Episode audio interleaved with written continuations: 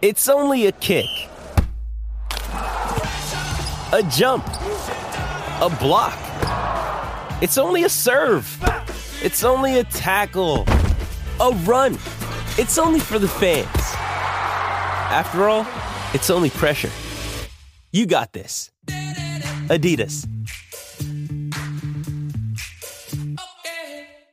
I want to ask you about Northampton, your hometown. It's amazing how many players have come from there because you are on a promise to Big H, aren't you, Harry Taylor, to have a kick there? Is that actually happening? I'll definitely play a game with Harry this year. And, it's interesting. This week, Northampton's had 4 injuries and one guy might be up for suspension. So I did get a text from the coach saying any chance. But geez, you're in demand. I've been training, did a bit of pre-season and just coming up having a kick. And it's so much better than trying to run 5K or just do straight line running. But I pull up that sore. I can't walk. I'm moping around the next morning and my wife's going, "What are you doing? Like, this is where you finish because you're too sore all the time. You're always grumpy." So yeah, I'd had 2-3 weeks off training and then I come back and I'm like, "Oh, I'm feeling all right here. I might go for a kick." And then, you just get carried away and I can't walk in. So I'm quite enjoying watching the boys. It's been great to be able to get back to a country footy and sit in the stands and have a beer and watch them go at it. But yeah, look, I'll try and look to play at least probably one game with Harry this year. I want to talk to you after in the next segment about growing up in Northampton, but it's a town of, what do you reckon, Josh? Less than 1,000 people. So there's you, there's Harry Taylor, there's Paddy Cripps, I think Paul Hasleby, Daniel Chick. Who else? Tarkin Lockyer, maybe? I think Bryn Teakle, who's playing at the moment, hails from Northampton. We were lucky enough, the town put statues up of us. So there's 9 statues. So, wow. Patrick Cripps, Jamie Cripps, Liam Anthony, who played over 50 games for North, Harry, myself, Tarkin Lockyer, Andrew Lockyer,